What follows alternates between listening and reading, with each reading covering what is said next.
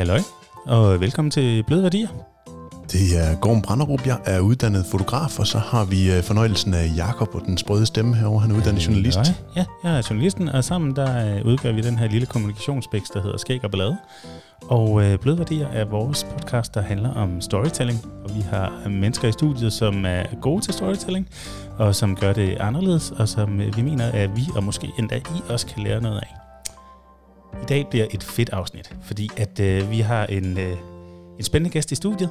Det er Anna Vinum Juhl, og Anna er 26.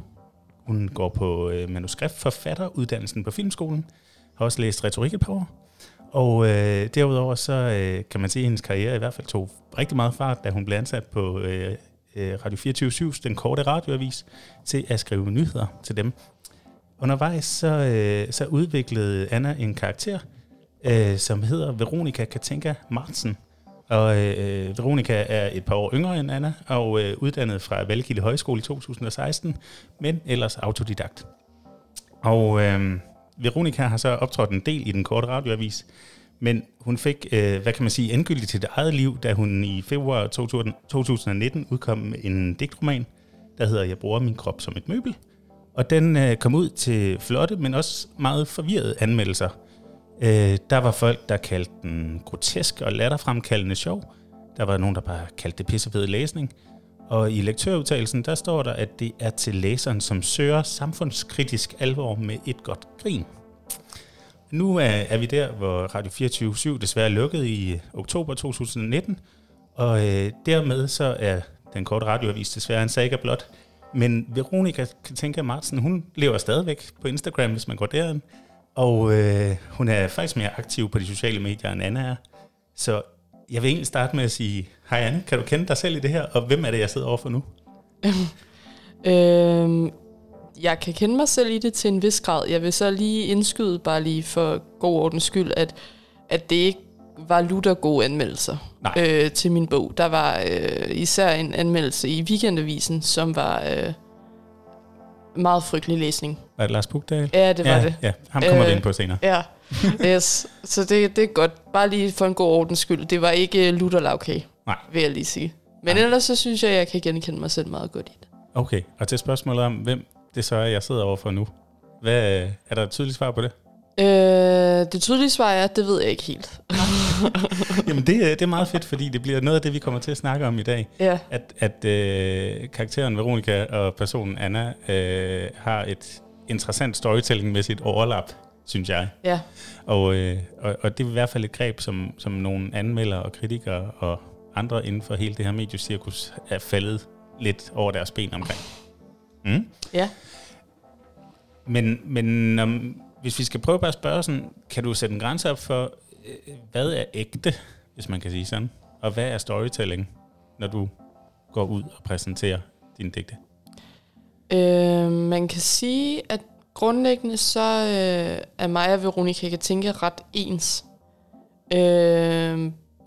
Med to ret store undtagelser. Det ene er, at Veronika Katinka er komplet blottet for selvindsigt og selvironi. Mm.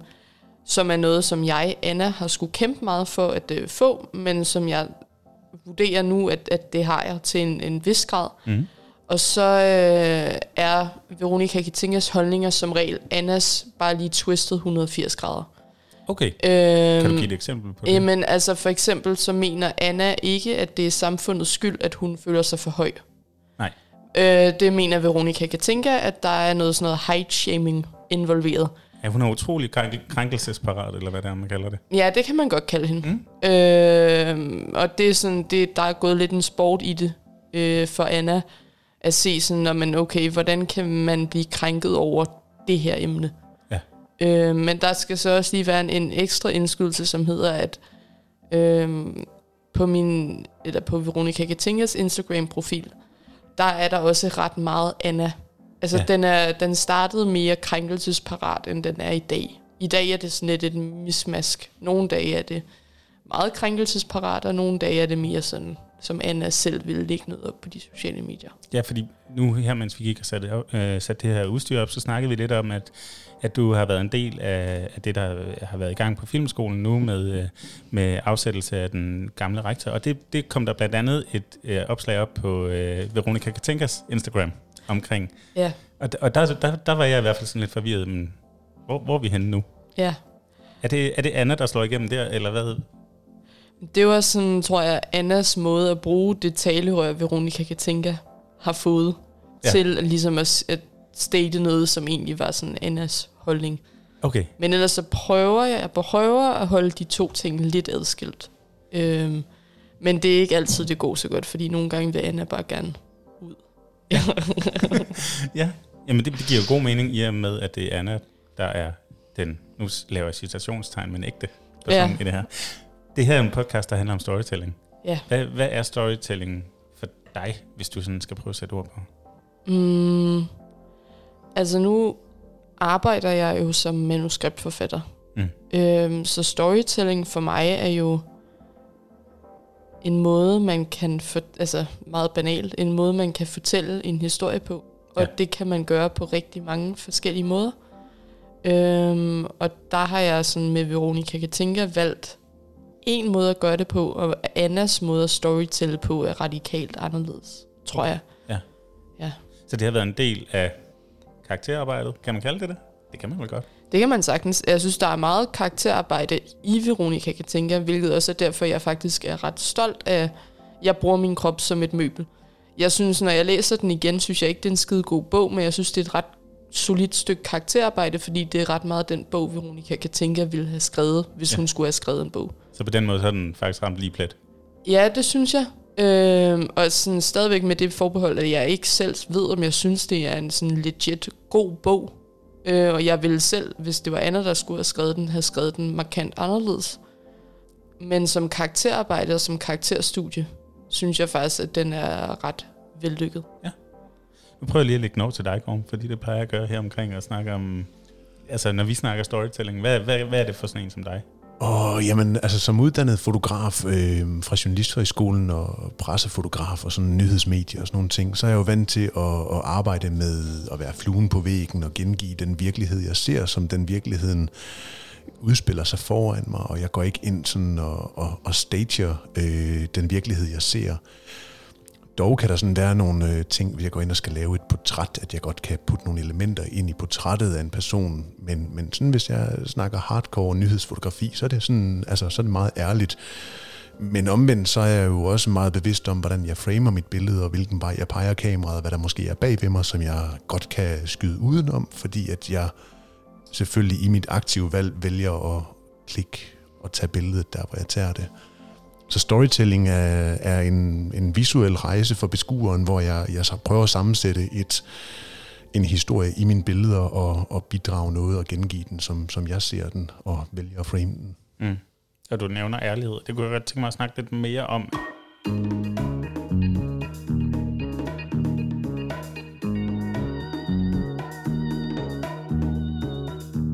Altså fordi... anmelderne, de var jo sådan lidt på røven over den her digtroman, da den kom ud. Mange af dem vidste tydeligvis ikke rigtigt, hvordan de skulle gå til den.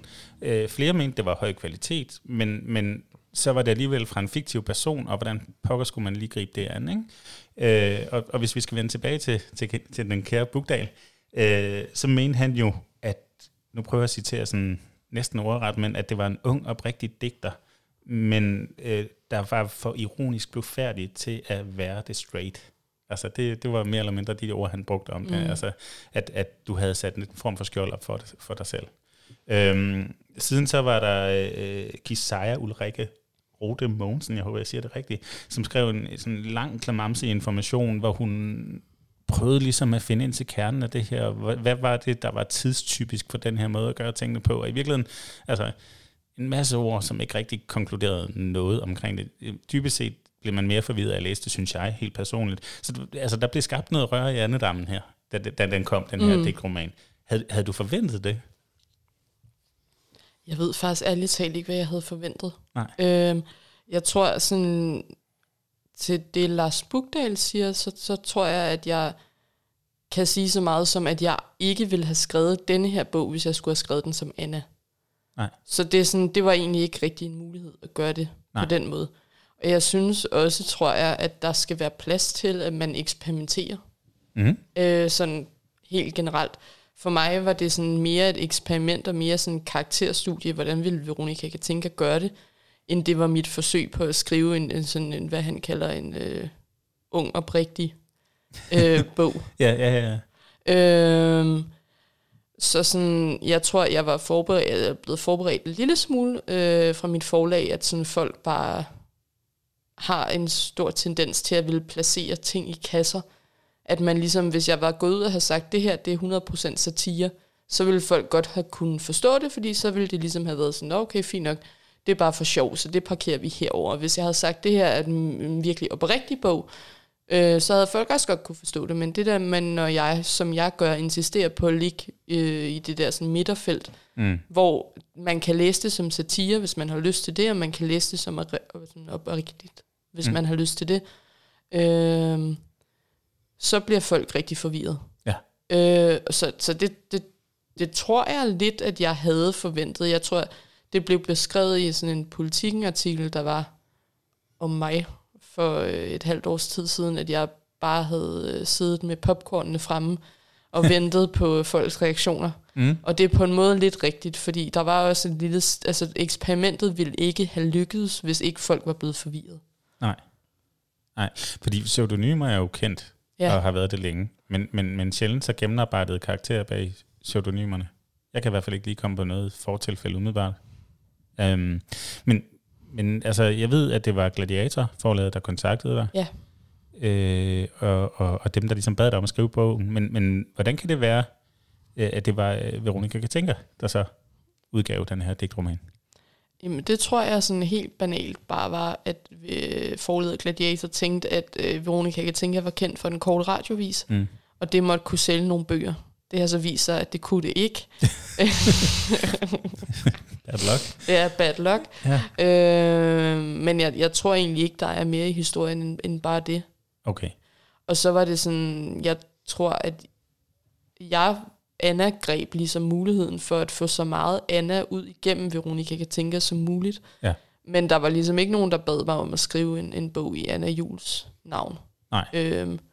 Og det kunne man selvfølgelig godt have sagt nej til at skrive ind i Veronika Katinkas navn, og så vente på, at der var en, der spurgte, eller en dag selv skrev noget, som man sendte ind til et eller andet forlag. Men jeg tror bare, jeg tænkte, det her kan måske blive min eneste chance for at udgive en bog, og det vil man jo gerne prøve. Ja. Så hvorfor ikke? Ja, præcis. Ja. Okay. Vil du så sige, at det var Veronika Katinka, der skrev bogen? Der var i hvert fald sådan mange steder, hvor jeg lige skulle sådan tænke mig om en ekstra gang, når jeg havde skrevet noget. Det skulle ligesom igennem et filter, om det her var Veronika Katinka-agtigt nok. Mm. Og sådan, men det var også en ret sådan frisættende proces, fordi at der netop var det her filter på. Altså sådan, når jeg skrev noget, så føltes det, selvom jeg synes, det var enormt dårligt, det jeg havde skrevet, så føltes det på en eller anden måde okay. Mm. Fordi det var en anden person, men så, i citationstegn, der havde skrevet det. Hvad så med Bukdahls, hvad kan man sige, angreb her? Har det noget på sig i den situation? Jeg skulle lidt i tvivl, altså sådan, fordi jeg ser det egentlig ikke som, jeg har klart tænkt mig at udgive en bog i mit eget navn. Ja. På et tidspunkt. Ja. Og sådan forhåbentlig snart, hvis jeg får tid til at skrive en. Ja. Så det er egentlig ikke sådan, fordi jeg føler, at jeg ikke tør blotlægge mig, men jeg er også godt klar over, at den bog, jeg skriver, fandme skal være god. Fordi ellers jeg har sat min røv gevaldigt i klaskehøjde. Ja, jeg for pokker. Ja, det har jeg. Det er ærgerligt, hvis man bliver rendt over enden af sit alter ego, som skriver bedre end en. Ja, det er lidt surt. Ja. Så det er jeg sådan meget bevidst om. Så jeg ved ikke rigtig, hvordan jeg har det. Men jeg tror, det jeg havde det med den anmeldelse af Lars Bukdahl, var, at jeg ville ønske, at den havde... Altså, jeg synes meget af den var spekulationer. Mm. Altså sådan, hvor ved han fra, hvad jeg vil med min bog? Ja. Eller sådan... Og på nogle punkter har han jo ret. Altså sådan, det er jo også en privilegeret status at have, at ligesom kunne sige, når jeg, hvis nogen kritiserer ens bog, så bare kunne sige, når jeg er fint nok. Det var også bare for sjov. Det er dig, der er dum. Ja. Altså, det, den frihed har man jo. Og det er jo på en eller anden måde privilegeret. Men der var jo nogen anmeldere, der ligesom mere læste den for, hvad den var, i stedet for at tale de her spekulationer ind i det. Ja, men det er jo interessant også, fordi så sidenhen har Kirsten Birgit Sjøtskrets Hørsholm jo også udgivet en bog, en anden fiktiv karakter fra Den Korte Radioavis, om satire, som er det, ja, det er jo et satireprogram, men det fremstår som en ægte nyhedsredaktion og så videre, ikke? Altså, der er virkelig mange metalag i spil her. Hvad vi Anna også kunne udgive den samme bog, eller er den så distinkt Veronika Katinka, den her bog? Anna ville have skrevet den meget anderledes. Ja. Anna synes grundlæggende ikke, at Veronika Katinka skriver særlig godt.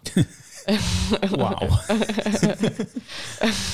Hvor var Anna hen, mens Veronika sad og skrev så? Jamen altså, det var mit valg, altså sådan, at Veronika ville være meget optaget af den her sådan lidt, jeg ved ikke, jeg kan ikke finde bedre ord end sådan internetæstetik, altså som også kan være i skriften på en eller anden måde. Den er hun meget optaget af, og sådan, jeg synes nogle gange, så rammer Veronika Katinka den lige i røven. Ja. Men jeg synes også tit, at hun ikke skriver særlig godt. Og ikke dermed sagt, at Anna skriver vanvittigt meget bedre, det må vi jo se, når Anna engang har udgivet en bog. Det er lidt forvirrende at snakke sådan om Anna og det er meget tredje sjovt, person. Du omtaler dig selv i tredje person, lægger jeg mærke til. Ja, altså, det er fordi, at man ligesom skal kunne holde en eller anden adskillelse. Det er rart at vide, at du også selv har svært ved det. Ja, altså, men det har jeg. Min hjerne kan slet ikke. Nej. Men jeg synes også, det er lidt interessant, fordi jeg har jo så... Altså, det har ikke været sådan et one-off-stot, det her Veronika Katinka Martsen. Hun har både haft et liv op til i Den Korte Radioavis, og hun lever og revser og søger bekræftelse og så videre stadigvæk på Instagram nu. Hvad skal hun nu, efter at Den Korte Radioavis er lukket? Kommer der en toer fra hende, eller hvad er hendes planer? Jeg er ret sikker på, at der ikke kommer en ny bog. Jeg har da overvejet lidt at lave en bog, der bare skulle hedde Veronika Katinka 2.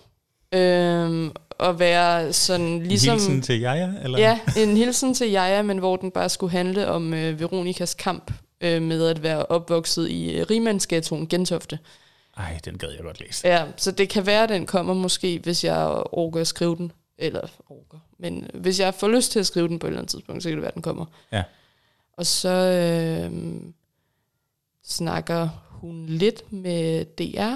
Hun vil utrolig gerne have en serie på DR3, det har ligesom været hendes mål lige fra begyndelsen. Som handler om, hvordan hun får en serie på DR? Ja. Så det er sådan det, hun kæmper for lige nu. Den skal hedde Min Kamp. En kærlig hilsen til ikke Hitler, men Karl Ove. Ja, til Karl Ove. Og så tror jeg, at jeg har sådan et meget sådan pragmatisk syn på hende, at så længe hun genererer penge, så har jeg ikke lyst til at slå hende ihjel. Eller sådan, altså, nej, fair nok. Så længe at hun bliver bedt om at optræde til julefrokoster og ting og sager, så kan jeg da godt lide.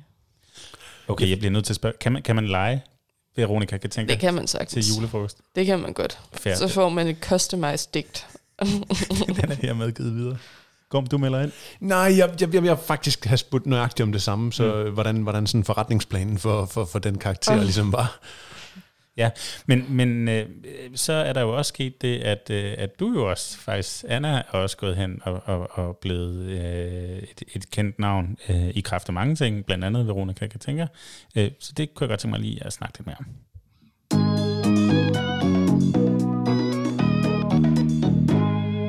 Nej, fordi at du blev inviteret til at holde båltale Sankt Hans Aften 2019 ude på Islandsbrygge, ikke? Mm-hmm. Ja. Og der ville jeg så have troet, at der var en bog ude, der var anmeldelser og så videre, så var det nok Veronika, der kom der. Men det var faktisk Anna, der stillede sig op. Ja. Og nu tager jeg lige lytteren med på, hvad jeg har set en optagelse af det, og du tager fat i det her, der hedder Hver by sin heks, og hver sogn sin trolde, som der er i en sætning i Midsommervisen, og omtaler lidt dig selv som den her troldeheks, tror jeg, du kalder det. Ja. Og talen skulle handle om ukrudt, så du snakker om det ukrudt, der har været op i dit hoved, og hvor du dog egentlig er meget godt tilfreds med, at du ikke er blevet brændt på glædesblusset, som man ellers synger, men havde en mulighed for at pleje det. Du har været indlagt, og tager medicin, og kommer nu med nogle interessante anekdoter om, at at gutten ved siden af havde fået sin guitar med ind, og det eneste, han kunne spille, det var riffet til Sweet Home Alabama, det spiller han så til gengæld hele tiden, og så videre. Det var spændende at være suicidal til, vil jeg sige. Spændende. Men altså, igen, det er jo tough shit. Ja, altså, det er tunge sager. Og hvordan kan det være, at Anna står frem med det? Hvad var dit... Hvorfor gjorde du det? Jamen, jeg tror sådan, at jeg føler på en eller anden måde, at jeg har fået en eller anden mulighed. Måske i kraft af Veronika Katinka, eller den korte radiovis, eller at jeg går på Filmskolen, eller et eller andet. Mm. Jeg har i hvert fald fået en platform til at fortælle nogle historier, og så synes jeg også, at jeg på en eller anden måde har... Jeg ved ikke, om jeg vil kalde det et ansvar, men sådan... Jo, måske lidt et ansvar for også at fortælle om nogle af de sådan lidt mere dark ting. Mm. Og det er jo sådan, det er jo min ting, eller det er jo også igen i citationstegn. Det her med sådan det komiske i det tragiske. Ja. Og omvendt. Som jeg er meget sådan optaget af, og derfor er det ret tit sådan ret tunge emner, jeg kredser omkring, men så hvordan man på en eller anden måde kan gøre det sjovt. Ja. Eller fordi jeg synes bare, der er komik i mange tragiske ting, og der var utrolig stor komik i min indlæggelse for eksempel. Så sådan, det helt korte svar er, at jeg valgte at sige ja til det, fordi jeg blev spurgt om det, og på en eller anden måde synes, at det også kunne klæde mig lidt. Ja. Altså stille mig frem som mig selv. Ja. Og jeg synes ikke, at der egentlig var et behov for at gå ud og holde en ironisk båltale. Nej. Der ville jeg sgu hellere sådan... holde en sådan en Anna-tale, som er lidt ironisk, men som også er sådan mange andre ting. Ja, fordi der er bestemt ikke uden humor. Nu havde vi det der Sweet Home Alabama-ting, men der er jo mange steder, hvor folk faktisk står og griner af emner, som er heavy shit. Altså, ja. Men altså, skulle man hive Bukdahl op, så ville det jo være nemt bare at skjule sig bag en maske eller en karakter i sådan en situation. Ja. Var det virkelig godt tæt på? Hvor var Veronika den dag? Jamen, jeg tror, at sådan, grundlæggende så har Anna intet problem med at stille sig frem. Og med at sådan, sætte fokus på nogle af de der lidt tungere emner, som jeg synes, det er enormt vigtigt, at vi alle sammen får startet en eller anden kollektiv samtale omkring. Og hvis jeg kan sådan, være med til at hjælpe den på vej på en eller anden måde, så gør jeg meget gerne det. Så det var egentlig ikke et valg om, hvorvidt det var Veronika eller Anna, der skulle det. Det tror jeg egentlig var meget sådan, jamen det skal Anna bare. Også fordi at det er jo sådan, når man har sådan et alter ego, så bliver mange ting man gør også sådan en overvejelse om, skal man blive det der alter ego, eller skal man prøve at gøre sig fri af det på en eller anden måde. Mm. Og der var det en frigørelsesting det her? Ja, det tror jeg lidt det var. Altså nu synes jeg der havde været utrolig meget med Veronika Katinka i halvåret op til, og så havde jeg bare brug for at gøre noget andet, fordi at selvom Veronika Katinka også er frigørende, så er hun også begrænsende. Mm. Altså men sådan, og jeg tænkte, at det, jeg gerne ville snakke om, som var, altså emnet var jo ukrudt, som var en bunden opgave. Mm. Og jeg ville gerne snakke om at have ukrudt i hovedet, og der synes jeg egentlig ikke, at der var brug for sådan Veronika Katinkas take på det. Nej, fordi man kan nærmest sætte det på formel. Hvad vil hun mene om det, ikke? Præcis. Ja. Altså, der ville hun gå ind i sådan en eller anden, det er også for dårligt, at samfundet også gør alle mulige ting forkert, og bla bla bla bla. Dengang jeg var indlagt, så var det helt også bare noget lort, og så videre. Mm. Men sandheden er, at verden jo ikke... Altså, Veronika Katinka er jo en sort-hvid karakter. Ja. Hun mener alting enten sort eller hvidt. Og sandheden er jo, at verden er grå. Ja. Altså, det er lidt trist at tænke... Ja, det er sådan lidt trist at tænke på, men verden er jo grå. Altså, verden er jo nuancer.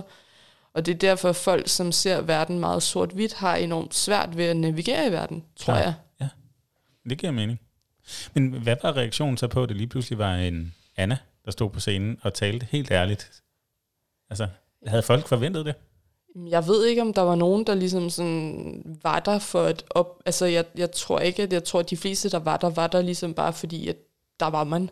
Okay. Altså sådan... Altså, der var ikke hårder, der var kørt ind med bus, for nu skulle de opleve... Nej, det tror jeg bestemt ikke. Så de fleste tror jeg bare, fordi de prøvede at have en hyggelig aften, og så kom jeg og forstyrrede den med taler fra den lukkede og sådan noget, ikke? Men du satte jo fokus på livet med en psykisk lidelse, kan man sige, fra scenen. Hvilket jo er sådan, ja, hvad kan man sige, rimelig heavy for en Sankt Hans aftenstale, ikke? En båltale. Jo. Og hvad er så dit indtryk? Hvis stemme bliver der lyttet mest til? Er det Veronikas, eller er det Annas, når du stiller op? Det tror jeg faktisk er Annas. Okay. Ja. Fordi de fleste er ret hurtige til at afskrive Veronika Katinka som, det er bare for sjov. Ja. Og der er også meget af det, der bare er for sjov. Ja. Men sådan, jeg føler egentlig, at der bliver lyttet ret meget til Anna, når hun endelig stiller sig op og taler. I kraft af, at Veronika Katinka har været der, eller? Det ved jeg ikke. Altså, jeg tror, som jeg sagde før, så er det jo nok en eller anden platform, man har fået, som man kan forvalte, som man vil. Ja. Og jeg tror bare, at det er jo sådan en leg med personer, og Veronika Katinka er ikke den eneste personer, jeg har, eller sådan, jeg har et helt karaktergalleri af folk, jeg sådan hopper ind og ud af nogle gange. Ej, så. Det snakkede vi faktisk om på vej over i bilen, sådan at det kunne også være sjovt, hvis du havde alle mulige andre til andre funktioner. Altså, hvis du nu er ude som freelancer og kører en eller anden selvstændig karriere, at så var der bogholderen og alle. Ja. Men du har simpelthen et galleri.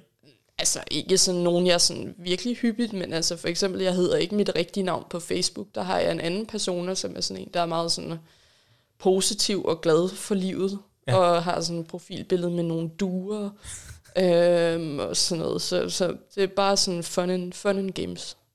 Jeg bliver nødt til at spørge, hvorfor? Fordi det er sjovt. Ja. Eller sådan, jeg synes, det er sjovt at være en anden nogle gange. Altså måske er det, fordi jeg ikke så godt kan lide at være mig selv. Eller sådan, det kan godt være, at det har noget med det at gøre, at jeg sådan hele tiden prøver ligesom at være nogle andre, men jeg har også en meget stor skuespiller i maven, som synes, det er sjovt. Det er jo også, altså det er jo super ærligt at gå ud og sige, jeg har det måske ikke super fedt med at være mig selv. Og jeg tænker, det er vel også den, som folk har svært ved at høre. Altså, at der er en, der er så ærlig, så fucking hudløs ærlig, at sige, jeg synes sgu egentlig, det er sjovt at være den her person i dag. Er det bare mig, der sidder og fabulerer, eller er det noget, du kan genkende noget i? Eller? Nej, altså sådan, det tror jeg helt klart, jeg kan ikke. Altså, jeg prøver, når jeg er Anna, så prøver jeg at være så ærlig som overhovedet muligt. Mm. Og ærlighed er ikke det samme som at være humorforladt. Nej. Skal man bare lige huske. Nej. Så man kan sagtens sige ting med ironi, og så stadigvæk være ærlig på en eller anden måde. Ja. Føler jeg. Det er sådan noget, jeg har skulle kæmpe meget med også sådan. Da jeg udgav min bog, så var folk meget sådan, den er bare ironisk. Og jeg var sådan, jamen den er ironisk, ja det er den. Men den er også ægte nok. Eller sådan mange ting kommer fra sådan et ægte sted. Ja. Så jeg tror ikke, man kan dele det så hårdt op. Nej. Og ligesom sige, når man noget er ironisk og noget er ærligt. Jeg læste en artikel/interview i Vice Magazine, Nikoline Larsen havde skrevet det, hvor hun beskriver processen, hvor hun læser Jeg bruger min krop som et møbel, hvor hun siger... I starten der var hun sikker på, at der blev taget pis på hende. Og halvvejs ind i bogen, der blev hun i tvivl. Så startede hun forfra igen, og fandt ud af, at hun synes, at det faktisk var dybt seriøst indhold, der bare var pakket sjovt ind. Ja. Altså, har hun i virkeligheden fanget den, eller? Altså, jeg tror, jeg har holdt meget fast på, siden jeg udgav bogen, at man må læse den, som man vil. Ja. At man kan læse den som 100% rendyrket satire, og man kan læse den som dybt seriøs. Ja. Men... der er helt klart mange seriøse ting i bogen, som gør, at jeg også selv ikke synes, den er ren fun and games. Nej, så selvom der lige kommer den der med, at hvis du fik pengene, så ville du skrive en toer, og så videre, så ligger der også, altså der er noget, der ligger og krasser et eller andet sted her. Ja, det tror jeg godt, man kan sige.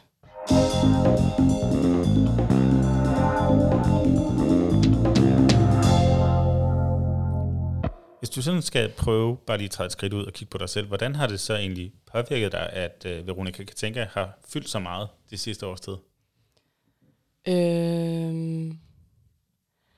Jeg tror ikke, at jeg er blevet forvirret over, hvem jeg selv er. Altså, jeg synes, jeg har ret let ved at skelne mellem Veronika Katinka og mellem Anna.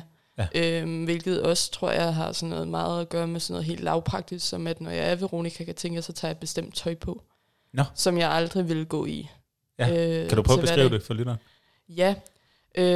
Min uniform består ligesom af et par pink fløjelsbukser med svej. Ja. Og så sådan en frotté-t-shirt med et billede af en kat på. Klart. Ja, så det er sådan det, hun går i. Det er meget pink. ja. Hendes univers er meget sådan pinkt. Jeg kan også se, sådan, det ligger sig op af noget internet-memes og, ja, og den æstetik der. Ja. Okay, ja. Hjælper det der til at være, altså komme en karakter, eller? Jamen det gør det jo lidt. Ja. Altså sådan, det er jo nok også derfor, at skuespillere skal have kostymer, for at de kan spille sådan, okay, hvis man er en god nok skuespiller, så kan man jo spille whenever. Men jeg tror, det hjælper de fleste. Men når du så bryder ind i studiet til Kirsten og Rasmus, er du så også iklædt bestemt tøj? Eller? Nej. Så det er sådan, det er jo en sandhed med modifikationer. Jeg tænker mest på, når jeg sådan skal ud og sådan optræde. Klart. Fordi Frederik sidder jo også i sit eget tøj, selvom han spiller Kirsten Birgit. Det må du ikke sige. Okay. Men har du været meget ude at optræde? Ja, alligevel sådan en del, altså sådan... Og hvad er det for en type arrangementer, hvor man hyrer Veronika Katinka til lige at komme og dræbe festen? Jamen... Nej, undskyld. Jamen, jeg havde en rigtig spændende uge, hvor jeg først var inviteret til Louisiana Literature, som måske er sådan det... citationstegn, fineste litterære, man kan blive inviteret til. Og så i samme uge skulle jeg optræde til Zulu Comedy Gala. Wow. Som måske er det mindst litterære, man kan være til. No offense. Til fuld højpanden til fuld prol. Altså. Ja, præcis. Fuldstændig. Så det er også en karakter, der spænder ret vidt, som er ret sjovt. Altså, jeg kommer sgu nogle mærkelige steder hen. Grinfolk er der begge steder? Ja, det gør de faktisk. Det er jo ret interessant, faktisk, at den har ramt noget i så vidt forskellige målgrupper, som man egentlig skulle tro, det var. Og hvem hjælper dig med at karakterudvikle? Altså sådan, hvem er der nogen, der er med ind og hjælpe med at skrive dine ting? Altså, hvem sparer du med, når du sådan laver de her optrædener her? Det er faktisk kun mig. Fedt. Jeg tror, at min kæreste hjalp mig rigtig meget med min bog, og nogle venner læste den også igennem og gav feedback og noter og sådan noget. Men ellers er det primært mig selv, der ligesom finder på alt det lort, som Veronika render og laver. Vil du sige, det har påvirket eller fyldt mest positivt eller negativt? Altså, så kommer der jo også en dårlig anmeldelse og så videre, og jeg tænker, du har det må have været en rutsjebanetur. Ja, men jeg tror sådan, at jeg lever livet meget efter oplevelser. Mm. Eller sådan, at der er sket mange ting for mig i løbet af det sidste år, som jeg aldrig havde troet skulle ske, og jeg er kommet nogle virkelig, virkelig mærkelige steder hen, og har været i nogle enormt underlige situationer på baggrund af den bog, og det vælger jeg bare at tage som sådan en oplevelse. Klart. Og oplevelser er jeg meget taknemmelig for, hvad enten de er gode eller dårlige. Altså, jeg skal da ikke lyve, jeg græd da jeg læste den anmeldelse af Lars Bukdahl. Men på den anden side set, så har man også prøvet det. Altså, så har man prøvet at få en helt enormt dårlig anmeldelse af Lars Bukdahl, og det er sgu også meget sjovt at have prøvet det. Ja, fordi jeg har læst, du har sagt et sted, at når der kom gode anmeldelser, så tænkte du, at det er nok på grund af Veronika Katinka, men hvis der kom dårlige anmeldelser, så tog det helt vildt personligt. Ja, det er mit dårlige selvværd. Ja, okay. Fordi det tænker jeg, så er den jo ikke helt adskilt, trods alt. Altså, der må være noget, der bider på alligevel. Ja. Men tænker du, det kan være farligt at vægte sig selv så meget ind i alle de her metalag og den her storytelling, for lige at vende tilbage til det? Altså, er det noget, man bare skal kaste sig ud i det og gøre? Er det noget, du vil anbefale andre at gøre, hvis man kan sige det på den måde? Altså, jeg har udelukkende haft gode oplevelser i det. Altså, det er løgn. Det har jeg ikke. Men jeg har udelukkende haft oplevelser med det. Og det kan både være, nej præcis, men så er det både været gode og dårlige, men hvis man ligesom tager oplevelser som noget grundlæggende værdifuldt, hvad enten de er gode eller dårlige, så synes jeg, at man skal ikke være bange for, tror jeg, at man lige pludselig bliver sådan, altså jeg personligt er jeg jo selv skizofren, diagnosticeret skizofren, og jeg har sådan ikke nogen problemer med at finde ud af, hvornår Veronika kan tænke, stopper, og Anna starter. Så hvis jeg kan, så kan de fleste andre også. Helt sikkert, men jeg tænker bare sådan, er man ikke ude og lege med ilden en lille smule, hvis man giver sig ud for at være flere personer og er diagnosticeret skizofren? Jeg spørger helt dumt, uden at vide noget. Du må have mig undskyldt. Jo, men det er jo sådan, altså sådan, det er jo en udpræget misforståelse, at skizofreni handler om at have flere personligheder. Mm. Det er ligesom sådan en særskilt psykiatrisk diagnose, tror jeg, som hedder personlighedsspaltning eller et eller andet whatever. Det ved jeg faktisk ikke noget om. Okay. Men skizofreni har egentlig ikke noget med at have flere forskellige personligheder at gøre. Men der er jo sådan nogle symptomer som vrangforestillinger og paranoia og ting og sager, som jeg da også godt kan mærke på nogle punkter. Altså så kan jeg da godt blive paranoid og begynde at tænke sådan, men hvad nu hvis hele verden bare meget hellere vil have Veronika Katinka, og der overhovedet ikke er plads til Anna, og hvad gør jeg så, og skal jeg slå Veronika Katinka ihjel, og hvis jeg skal slå hende ihjel, så slår man jo også lidt sig selv ihjel, eller sådan. Så bliver det meget sådan spacey. Ja. Det lyder som plottet på en eller anden vildere Hollywood-thriller. Det kan godt være, at jeg skal filmatisere det på et tidspunkt. Du har i hvert fald et glimrende udgangspunkt i hvert fald. Okay, så det jeg hører, det er ikke sådan, det er måske ikke umiddelbart en anbefaling til at kaste sig ud i det her. Man skal i hvert fald kunne styre det på en eller anden måde.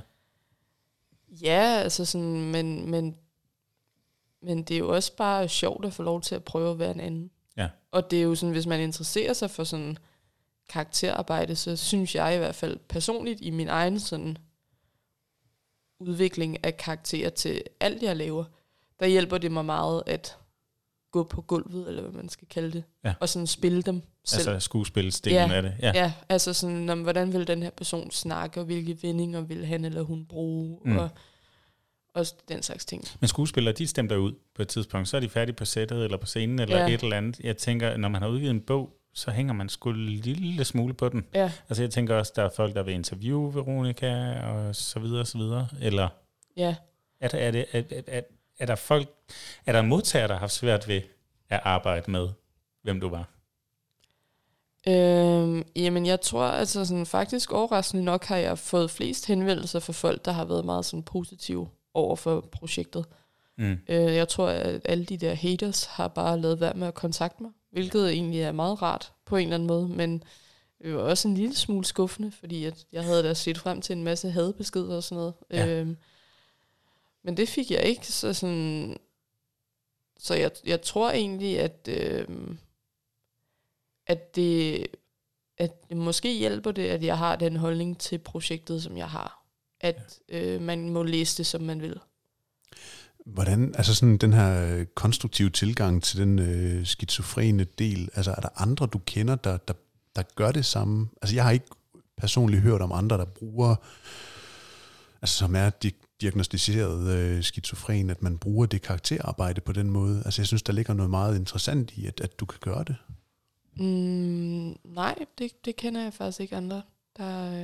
Men det er jo så igen, at man kobler de to ting overhovedet. Altså. Ja. Altså, jeg tror egentlig ikke, at... Jeg tror, at jeg havde også lavet Veronika Katinka, hvis ikke jeg havde været skizofren. Og at jeg kunne have gjort alle mulige andre ting som skizofren eller sådan. Jeg tror ikke, de to ting sådan hænger så meget sammen, nødvendigvis. Men der er der sådan... Jeg tror, at min skizofreni hænger meget sammen med, på en eller anden måde, med min sådan... Hvad skal man kalde det? Sans for kreativitet, eller et eller andet. Ja. Eller sådan, fordi der bare er nogle bevidsthedsfelter, som der er åbnet for, som jeg ikke er sikker på ville have været det samme, hvis jeg havde været helt normal. men kan du så meta gå ud af det, og så sige, jamen nu er vi her, og kan du sådan sige, jamen hvor er vi henne næste år? Altså kan du gå ud og så se dig selv udefra, hvordan du kan lave det karakterarbejde, og hvor det sådan skal ende hen? Nej, altså jeg har sådan hele tiden tænkt sådan, at det ville være det ypperligste, hvis hun fik den der tv-serie på DR3. Fordi det har hun ligesom claimet som sit mål fra starten af. Og når hun får den, så er hun forløst. Så er der ikke mere i hende. Eller sådan, så er hun sådan... Så er hun metaforisk. Hun. Ja, præcis. Så er hun metaforisk død. Okay. Så sådan... Det er klart det mål, jeg arbejder hen imod. Så prøv lige at høre efter det, Nu tager jeg sammen. Der ligger der klart noget, der skal følges op på. Der. Altså, tag telefonen og ring. Altså, klart. Jeg tænker, det er i fuld gang. Hvis man sådan skal sige lige hurtigt fra hoften, hvad er det bedste og det værste ved at kunne vandre ind og ud af forskellige personer?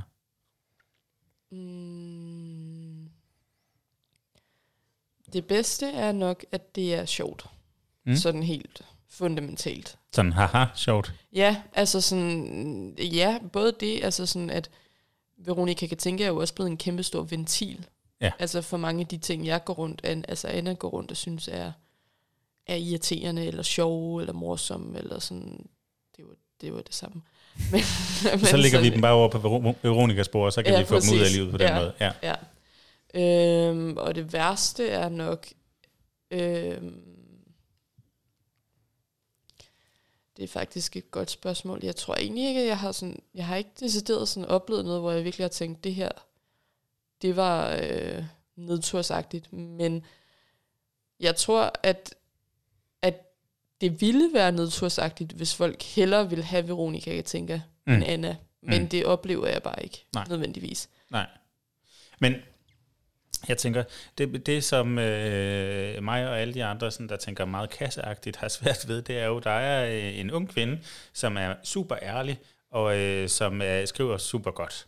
Og så ved siden af, der er en karakter, der er en ung kvinde, som er super ærlig, og skriver super godt. Og de to karakterer er ikke nødvendigvis de samme. Nej. og i matchet der skal man eddermame holde tungen lige i munden. Oplever du nogensinde, at Anna bliver taget til indtægt for nogle af Veronikas holdninger, eller kan folk godt navigere?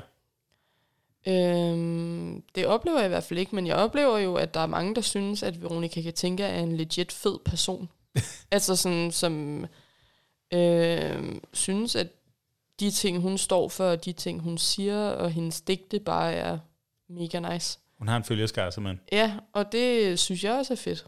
Ja. Eller sådan, det der, jeg har på ingen måde til hensigt at sådan pege nogen ud som værende dumme, hvis man synes, at det er fedt. Det har aldrig været ideen med projektet, som det også lidt er blevet skudt i skoene, at det bare var sådan mig, der ville lave noget meget sådan den korte radiovis-agtigt, og sådan bevise en eller anden stor forkromet pointe, eller sådan, det er det, folk altid skyder mig i skoene, men også i særdeleshed den korte radioavis, hvor nogle gange så gør man også bare ting, fordi det er sjovt. Ja. Eller sådan, der behøver ikke være sådan en stor forkromet plan bag det hele. Nej, overhovedet ikke, og man kan sige, altså der var jo stort opbud, da den korte stoppede, og folk kom til at skulle sige farvel til en karakter, eller nogle karakterer, de havde holdt så meget af, ikke? Men igen, der har vi at gøre med en mand, klassisk uddannet musiker, som spiller en kvindelig politisk reporter.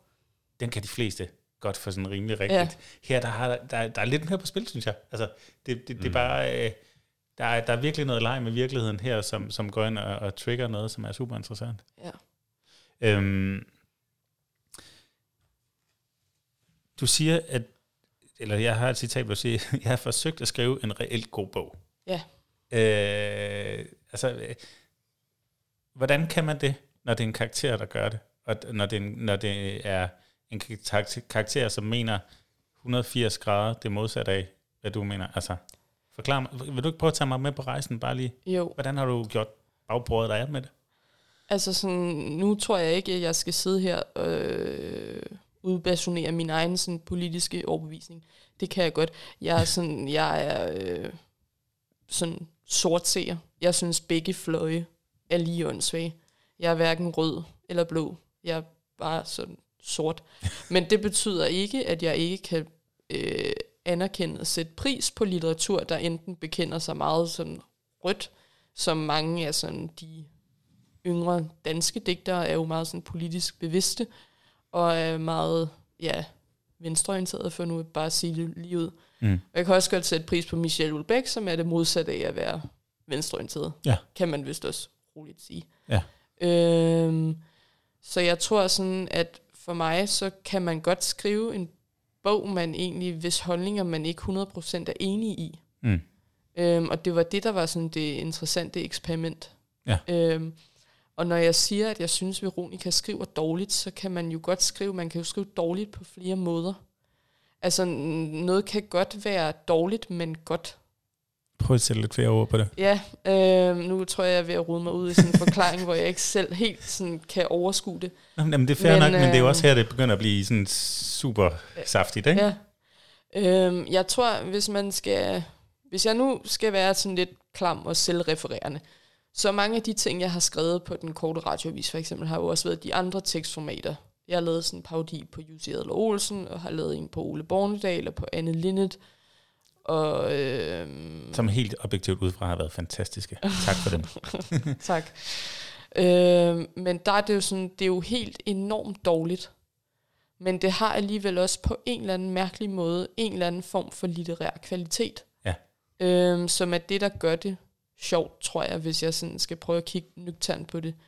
Og det er det samme, jeg har prøvet med Veronika Katinka, at selvom Anna objektivt synes, at Anna skriver bedre, end Veronika Katinka gør, eller jeg kan jo, Anna kan ikke lide tanken om at bruge knippe, ordet knippe, så mange gange, som Veronika Katinka gør. Det synes hun bare er dårlig smag-agtig. Mm. Men hvis man har besluttet sig for, at man ligesom gør det, så kan man gøre det på flere forskellige måder.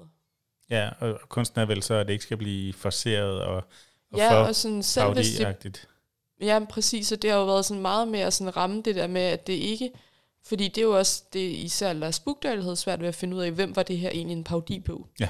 Og det havde han svært ved at finde ud af, fordi det ikke er en parodi på nogen.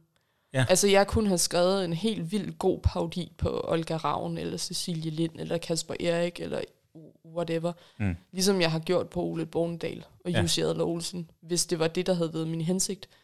Men det var det ligesom ikke. Det var ligesom at skabe en karakter, som skulle skrive en bog. Ja. Og hvordan ville den her karakter skrive den her bog? Jamen det ville hun gøre på den her måde.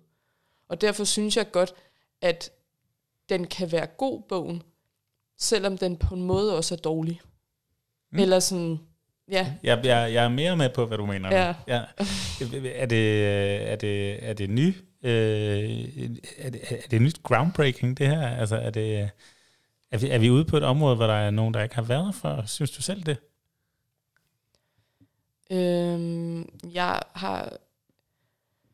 Når man laver film, bliver man jo trist nok utroligt tit bedt om at tale i referencer. Mm. Når man skal pitche et projekt, så er det sådan, hvad minder det om? Ja. Så skal man sige, okay, det er The Office møder, så ved jeg ikke, hvad kan det være?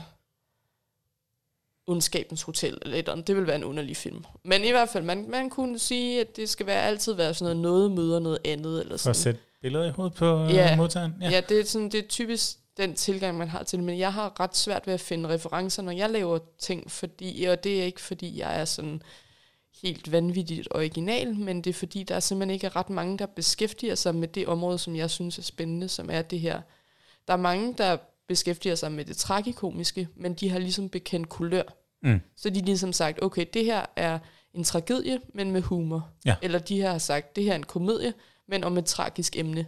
Men det der, hvor man nægter at bekende kulør, når man insisterer på, at noget er præcis lige dele tragisk og komisk, og at folk kan se på det, som de vil, alt efter hvem du er. Så nu har jeg lidt tabt tråden.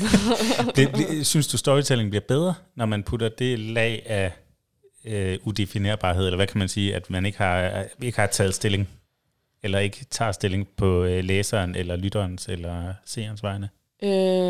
Jeg ved ikke, om jeg vil gå så vidt som til at sige, at det bliver bedre, men det bliver i hvert fald interessant. Ja. Eller der sker et eller andet, tror jeg. Der er nogen, der slår sig på det i hvert fald. Ja, og det er jo sådan, jeg vil altid hellere lave verdens dårligste film, end at lave sådan en halvflad leverpostejsmad, som alle kan blive enige om er okay. Mm. Så det er sådan, det er faktisk også derfor, at jeg egentlig sådan, det var røvnederne at få den der Lars Bukdahl-anmeldelse på dagen. Men nu er jeg egentlig glad for, at han havde bogen. Ja. Og han ikke bare, det var jo mere nederen egentlig at få 3 stjerner i Jyllandsposten, som var sådan, det her er sådan lidt blæ. Det er jo leverpostejsanmeldelsen. Ja, præcis. Ja. Så sådan, vil altid hellere bare have at vide, at noget er noget fucking lort, end at, det var da okay. Altså en røvet anmeldelse fra Lars Bukdahl er jo for nogen det største kvalitetsstempel, man nærmest kan komme i mål med, ikke? Altså, jeg tænker, den skal printes ud og hænges op. Ja, men jeg har faktisk en sådan skuffe med alle afslag, jeg har fået. Perfekt. Ja.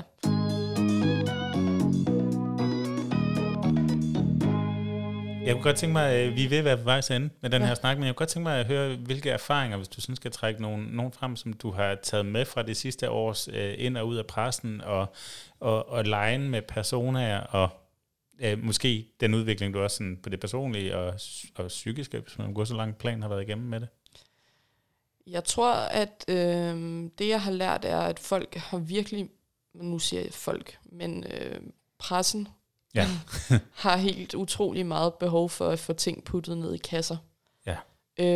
Og jeg har også fået fornemmelsen af, at hvis de ligesom ser en vinkel ind i en, så løber de med den. Nu er jeg jo blevet kendt som hende, den psykisk syge.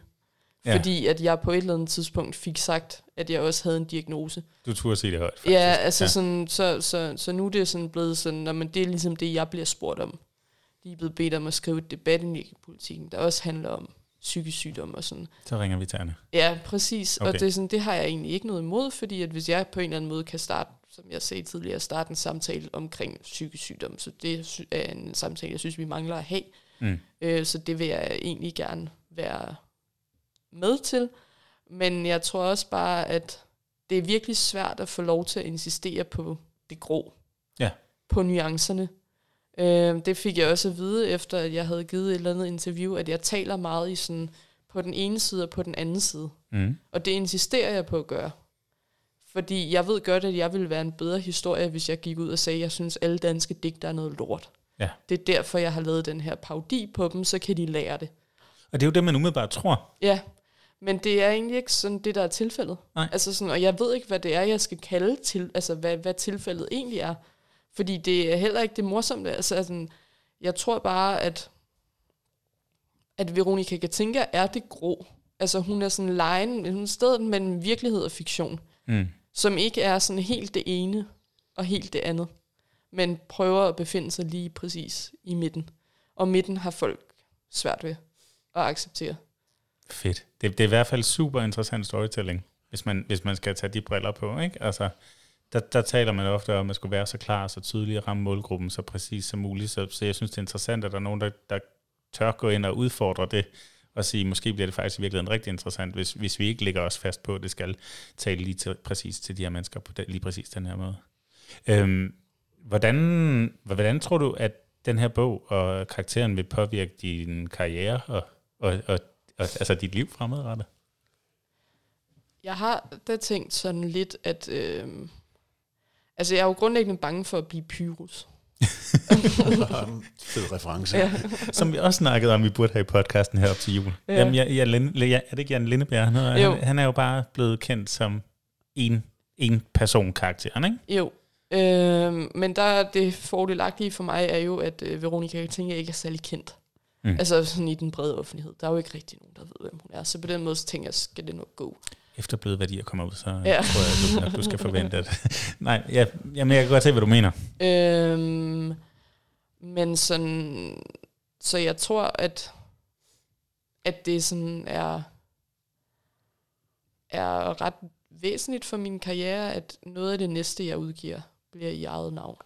Ja, så det er Anna, vi kommer til at se der, eller hvordan? Ja, det tror jeg. Jeg tror ikke, det bliver et nyt alter ego. Men det kan godt være, altså man skal aldrig sige aldrig. Men jeg kunne godt tænke mig sådan, er der en, vi skal præsenteres for sådan allerede nu? Jamen altså, jeg kunne godt tænke mig at lave sådan en, den nye Svend Brinkmann. Fedt. Ja. Altså den omvandrende gajolpakke. Ja, præcis. Ja. Ja. Så sådan lidt mit næste, jeg ved ikke, om det skal være, det bliver nok ikke mit næste projekt, men et eller andet projekt på et tidspunkt bliver en selvhjælpsbog. Men ud fra et radikalt andet værdisæt, end det jeg selv har, ja. Som jeg lige skal finde på, før jeg kan sådan afsløre for meget om det, men jeg kan afsløre, at hun hedder Anja. Ja, ja. Perfekt. Ja. Jeg ser årets mandelgave lige der. Fedt, den ønsker jeg mig allerede. Det gør jeg sat mig også. Jeg kan godt lide, at der allerede nu er et navn på den, og der er sådan en retning. Og, ja. Altså, jeg synes, det er interessant, den måde, du sådan bevæger dig ind og ud af de her personer og det her karakterarbejde. Mm. Og jeg glæder mig til sådan at se, hvordan du bruger det her fremadrettet og din uddannelse. Altså helt fra hjertet. Altså, jeg synes, det er fedt, at der er så meget bevidst storytelling om det. Så kæmpe ros herfra. Prøv Anna, det har været kæmpe sjovt at snakke med dig. Bliv lige hængende et øjeblik, så lukker vi det ned.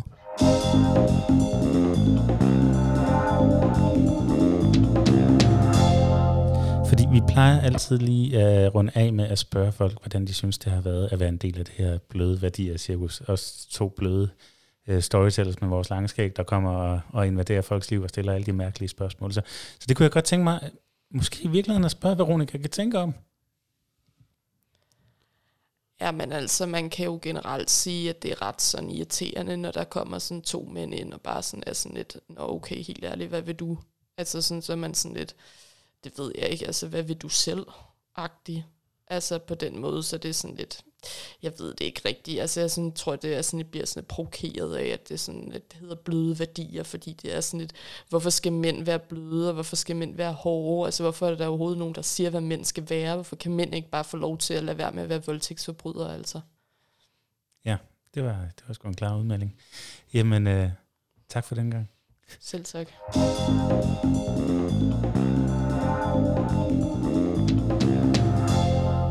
Ja, så er vi landet hjemme i Aarhus igen. Ja, sikke en tur. Ja, det var spændende. Det var fedt at have udstyret med i kufferterne og være så agil, som vi kunne bevæge os rundt og lave de her optagelser her med det her lækre lydudstyr. Ja, det var 4 optagelser til podcasten i løbet af 2 dage i København, så der var edderrød med smæk på. Og jeg synes, det var enormt spændende at snakke med Anna. Hun var på mange måder lige præcis, som jeg havde forestillet mig, hun ville være, og på mange måder også sådan ret meget anderledes.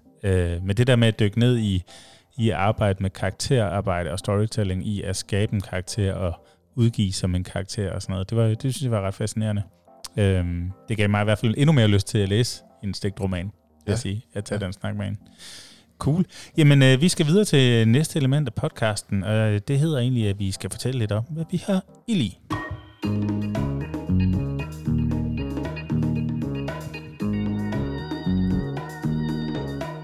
Ja, kom. Hvad står for dig som noget, du har i lige for tiden? Jamen, hvis jeg skal lægge fra land, så er det Naturfagenes Hus, som jeg har haft fornøjelsen af at levere billeder til her, som er Naturfagsmarathon, der løber af staben nu her. De danske folkeskoler, som kaster sig ud i at få noget naturteknikfag ind under huden og prøve nogle ting af. Og det er 5. og 6. klasse, ikke, der er ude og... Ja, jeg tror, der er omkring 20.000 mennesker, eller unge mennesker, som virkelig får lov til at stifte bekendtskab med teknik og nørd på med alt det bedste foretegn foran. Altså noget science og matematik og... Ja, så jeg drog til Hedensted en hal fuld af, jeg tror, der var 9 skoler repræsenteret, 5. og 6. klasser, hvor at de skulle dyste i forskellige...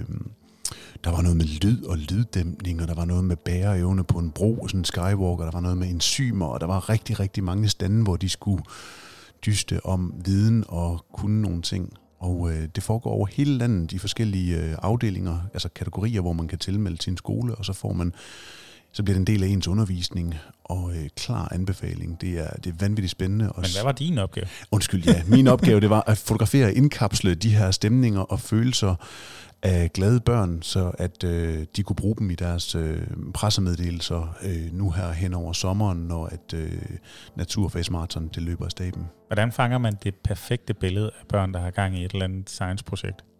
Der har jeg i øjnene dyb koncentration og smil på de her børn. Og for mit vedkommende prøver jeg egentlig på at få flere lag ind i billedet, så man både kan mærke billedet og dem, der er på billedet, at de er koncentreret og glade. Men samtidig prøver jeg også på at arbejde i lag visuelt, sådan at gerne vil skyde igennem noget, så jeg har noget forgrund, mellemgrund og baggrund, og at billedet det fortæller en stemning, en følelse, men også det, der ligesom sker på billedet. Mm, spændende.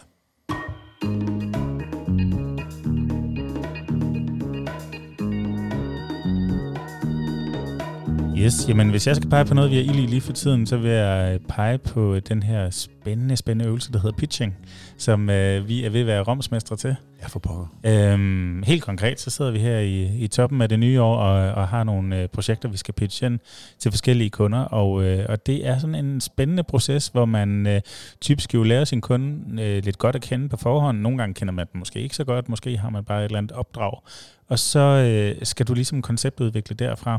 Og det er oftest den gode gamle brainstorm med hovedet i blød og skrive nogle ting ned på nogle post-its og nogle whiteboards, og så arbejde ud derfra. Og der der er ret glad for, at vi har udviklet vores skæg og blad kompas, som de kalder det, som jo går ud på, at vi vil gerne afsøge alt, hvad der kan være af spændende storytelling her. Så vi har ligesom 4 poler, ligesom et normalt kompas. Nej, der er så 2 poler.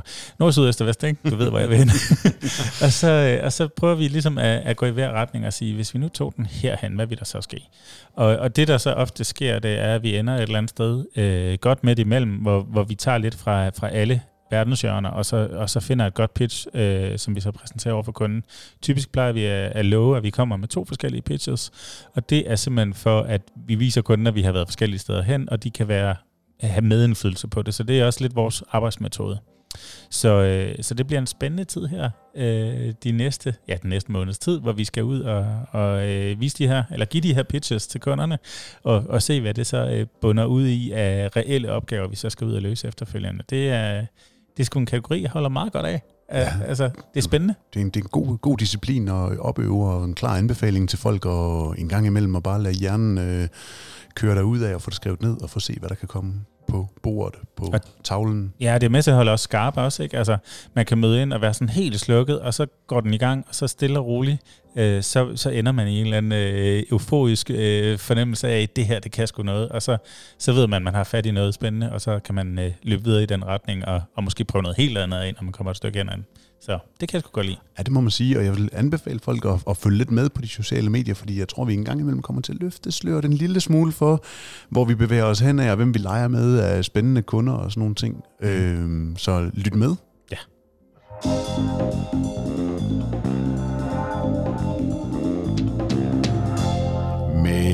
Men Jakob, hvad har du af anbefalinger med dig i? Jeg har... Vanen tro. Noget med den lidt letbenede genre. Jeg har været inde på den nye, kan man nærmest godt kalde det, podcast-app. En Podimo Killer, tror jeg, det er et forsøg på at være. Det er den, der hedder Talktown, som kommer fra Egmont-koncernen. Og de har lanceret en række nye podcasts, der er lavet eksklusivt til dem. Og mange af dem med en vis form for kendisfaktor på, som skal gå ind og ligesom tage noget markedsandel og markere, at nu... There's new player in town. Ja. Og det program, jeg har valgt at kigge på, det er det, der hedder Lund og Lykke. Jeg kender Anders. Og jeg kender Lars. Vi kender hinanden. Fra 1983. Jurastudiet København. Nu er vi så sammen igen for at lave en podcast. Og den skal hedde Lund og Lykke. Og sammen skal vi rundt i Danmark for at komme lidt tættere på, hvad det er for et land. Billeder. Ja, det har de nemlig. Det er den kære Martin Buband, der har stået for deres billeder. Ja. Og det har han faktisk gjort rigtig skarpt, synes jeg. Men hvis man kigger på lyddelen af det, på lydindholdet, så er det egentlig vores tidligere statsminister, Lars Løkke, og så er det Anders Lund Madsen, journalist af Guds nåde og historiefortæller om nogen. Mm-hmm. Og jeg tror godt, vi kan sige helt ærligt, så kunne vi godt tænke os at have ham med i et afsnit af Bløde Værdier også. Ja. Yeah. Nå, men nok om det. De her 2 skønne mænd, de rejser rundt i Danmark, og det bliver så udgivet hver torsdag. Det er lille kuriosum, så er det Sissel, som nogen kender fra den korte radioavis på 24/7, som er producent på det, så hun sidder, ja, alt det væver sig en anden, men nu er vi ligesom i 24/7-land, eller har været det i den her podcast. Men hun sidder så på bagsædet med sin optager og sørger for, at de her vise ord om noget bliver indfanget i mikrofonerne og klippet sammen til et program, som både fortæller lidt om det land, vi lever i, men også viser det måske fra nogle forskellige perspektiver med den... Med Krøltoppen Lund og Lars Løkke, som er jo lidt mere de bonede gulvesmestre. Og jeg synes langt hen ad vejen, det kan rigtig meget. Altså, det der binder det hele sammen, altså limen i det her, det er, at de 2 herrer, de faktisk har været studiekammerater. Ja. De har læst jura sammen i 83. Hold da. Ganske kort, fordi at Lund Madsen, han droppede ud af studiet. Men de fik allerede en eller anden form for fascination for hinanden dengang. Og bare det der, man lige samler sådan en lille pointe, sådan en lille rød tråd op. Det synes jeg er et sjov måde at binde et program sammen på, fordi ellers kunne det virke meget konstrueret. Ja. Hvis jeg skal komme med noget kritik, og det vil jeg faktisk også gerne. Meget gerne. Det er, at det virker også lidt konstrueret. Altså, de er sat sammen på grund af det her, og for at de skal have en god samtale. Men det kan være lidt svært, synes jeg. Nu har jeg kun hørt de første par afsnit, men det kan være lidt svært at komme i gang. Det kan også være lidt svært at få det gjort interessant. andet end, at det bliver sådan lidt triviel hyggesnak. Så jeg håber, der hen ad vejen kommer lidt mere kød på, og også at de måske får lidt mere at arbejde med, når de kommer rundt i landet og besøger nogle af de her steder. Så altså, jeg er på indtil videre, og jeg elsker at køre i bil med dem, og jeg tror, man får lidt fornemmelsen af, at man selv er med på den der køretur. Det er en god fornemmelse. Der er ikke noget federe end at være på en køretur med nogen, der har noget fedt på hjertet, og man ligesom er tvunget til at sidde i det samme rum og lytte i lang tid ad gangen og fokusere på den historie, man får fortalt. Og det kan det lidt af. Så ja, anbefaling herfra. Og det er faktisk en god øvelse, det der med at komme op og køre med folk. Altså skud ud til de gamle blaffer og go-more. Ja, altså ja. Nogle af de bedste stunder, jeg har haft med mennesker, det har været, hvor man har været sådan situationstegn indlagt, tvangsindlagt til at flytte sig fra A til B og lytte til, hvad vedkommende har på hjerte. Ja, lige præcis. Men altså, det var Lund og Lykke hos. Man kan finde den i Talktown-appen, der selvfølgelig kræver et abonnement, sådan det. Og der kommer et nyt afsnit hver torsdag.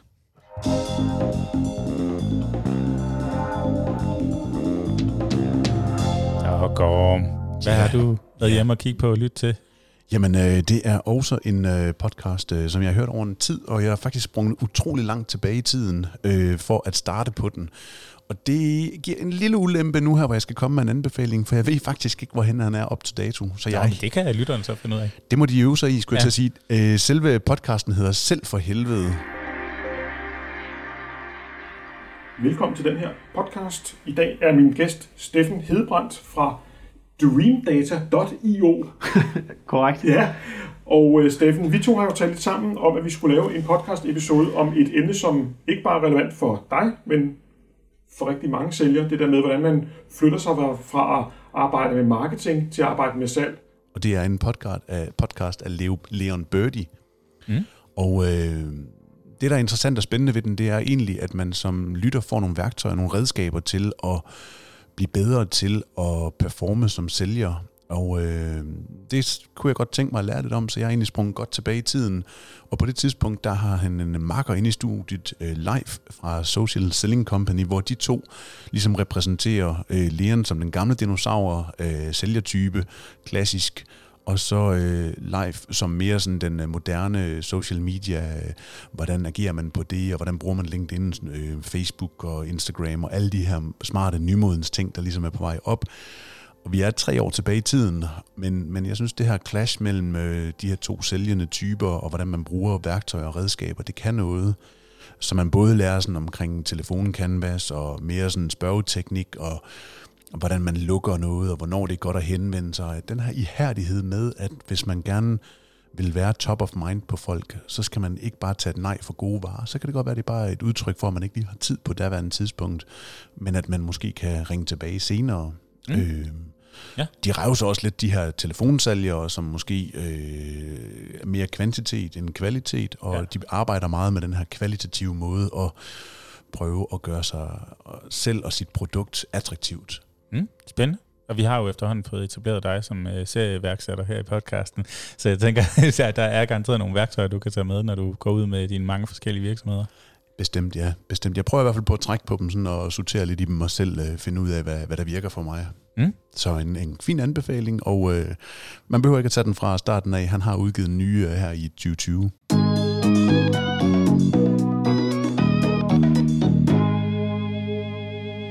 Og således nåede vi frem til vejs ende på den her podcast. Ja. Det har været spændende. Hvis man nu gerne vil vide lidt mere om Skæg og Blad, hvad skal man så? Jamen, der er flere muligheder. En af dem er at følge os på de sociale medier som Instagram og Facebook. En af dem, vi skal have mere ild i, det er LinkedIn. Gå ind og søg på Skæg og Blad. Følg os på Facebook. Gå ind på vores hjemmeside og se nogle af de nye, opdaterede, fine case stories. Det, vi har lavet her over den sidste tid. Vores hjemmeside er opdateret. Mm. Så kan man dykke lidt ned i både videoer, lyd og billeder og så videre ting, vi har lavet inden for det seneste stykke tid. Hvis der er noget, man gerne vil vide noget mere om, så er man velkommen til enten at gribe knoglen eller sende besked. Ja, og den her podcast her, lyt til den og anbefale den til dine venner. Ja, giv den gerne nogle stjerner, hvis du synes, den er det værd. Og bag den, der står Gorm og Jakob, som til daglig driver Skæg og Blad. Lyden, den er leveret af Henrik Palke Møller. Og tak for den gang. Ja, tak.